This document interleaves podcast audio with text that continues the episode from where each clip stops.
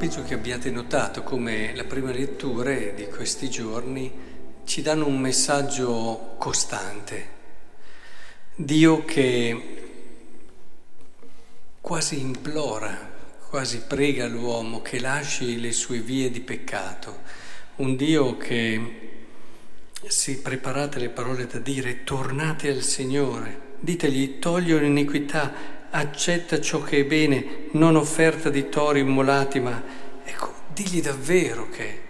E lui continua, io li guarirò dalla loro infedeltà, li amerò profondamente, poiché la mia ira si è allontanata da loro, sarò come rugiada per Israele. Torna dunque Israele. Questa passione del cuore di Dio, puoi aver sbagliato, puoi aver peccato, ma questa passione del cuore di Dio non viene mai meno. E il messaggio di questi giorni è questo, ricordate Osea addirittura, dopo un tradimento dice fai vedere che ami. Quindi dicevamo che questo è un po' il cuore, è il cuore del messaggio evangelico. E, e qui nel Vangelo quando si parla di io vi mando come pecore in mezzo a lupi, guardatevi dagli uomini, che cosa no annunciare? Perché dobbiamo, dov'è la vera prudenza, la vera semplicità, se non avere chiaro nel cuore che qualunque cosa mi faranno, io sono chiamato a portare la passione che Dio ha per questa persona. E allora non c'è paura, non c'è timore, non preoccupatevi di cosa dovrete dire, dovrete semplicemente testimoniare anche ai vostri carnefici la passione che Dio ha per loro. Tornate al Signore. Credo che questo sia davvero il cuore del messaggio cristiano, la cosa decisiva.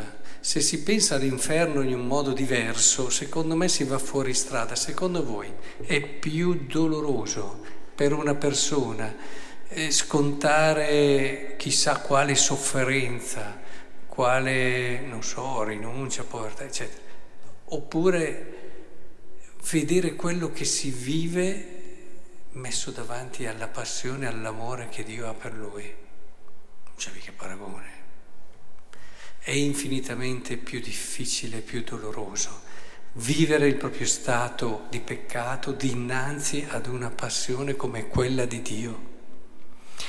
E questo ci aiuta anche un po' a configurare l'eventuale no, inferno che, vabbè, adesso in modo simbolico lo si è descritto in tanti modi, ma che sarà essenzialmente un, eh, un essere posti davanti a quell'amore che si è rifiutato, a quell'amore che non si è mai fermato, che non ha mai smesso di avere fiducia in te, che non ha mai provato a ridarti una possibilità, che costantemente eh, ti ha considerato qualcosa di suo, una sua creatura, un suo figlio.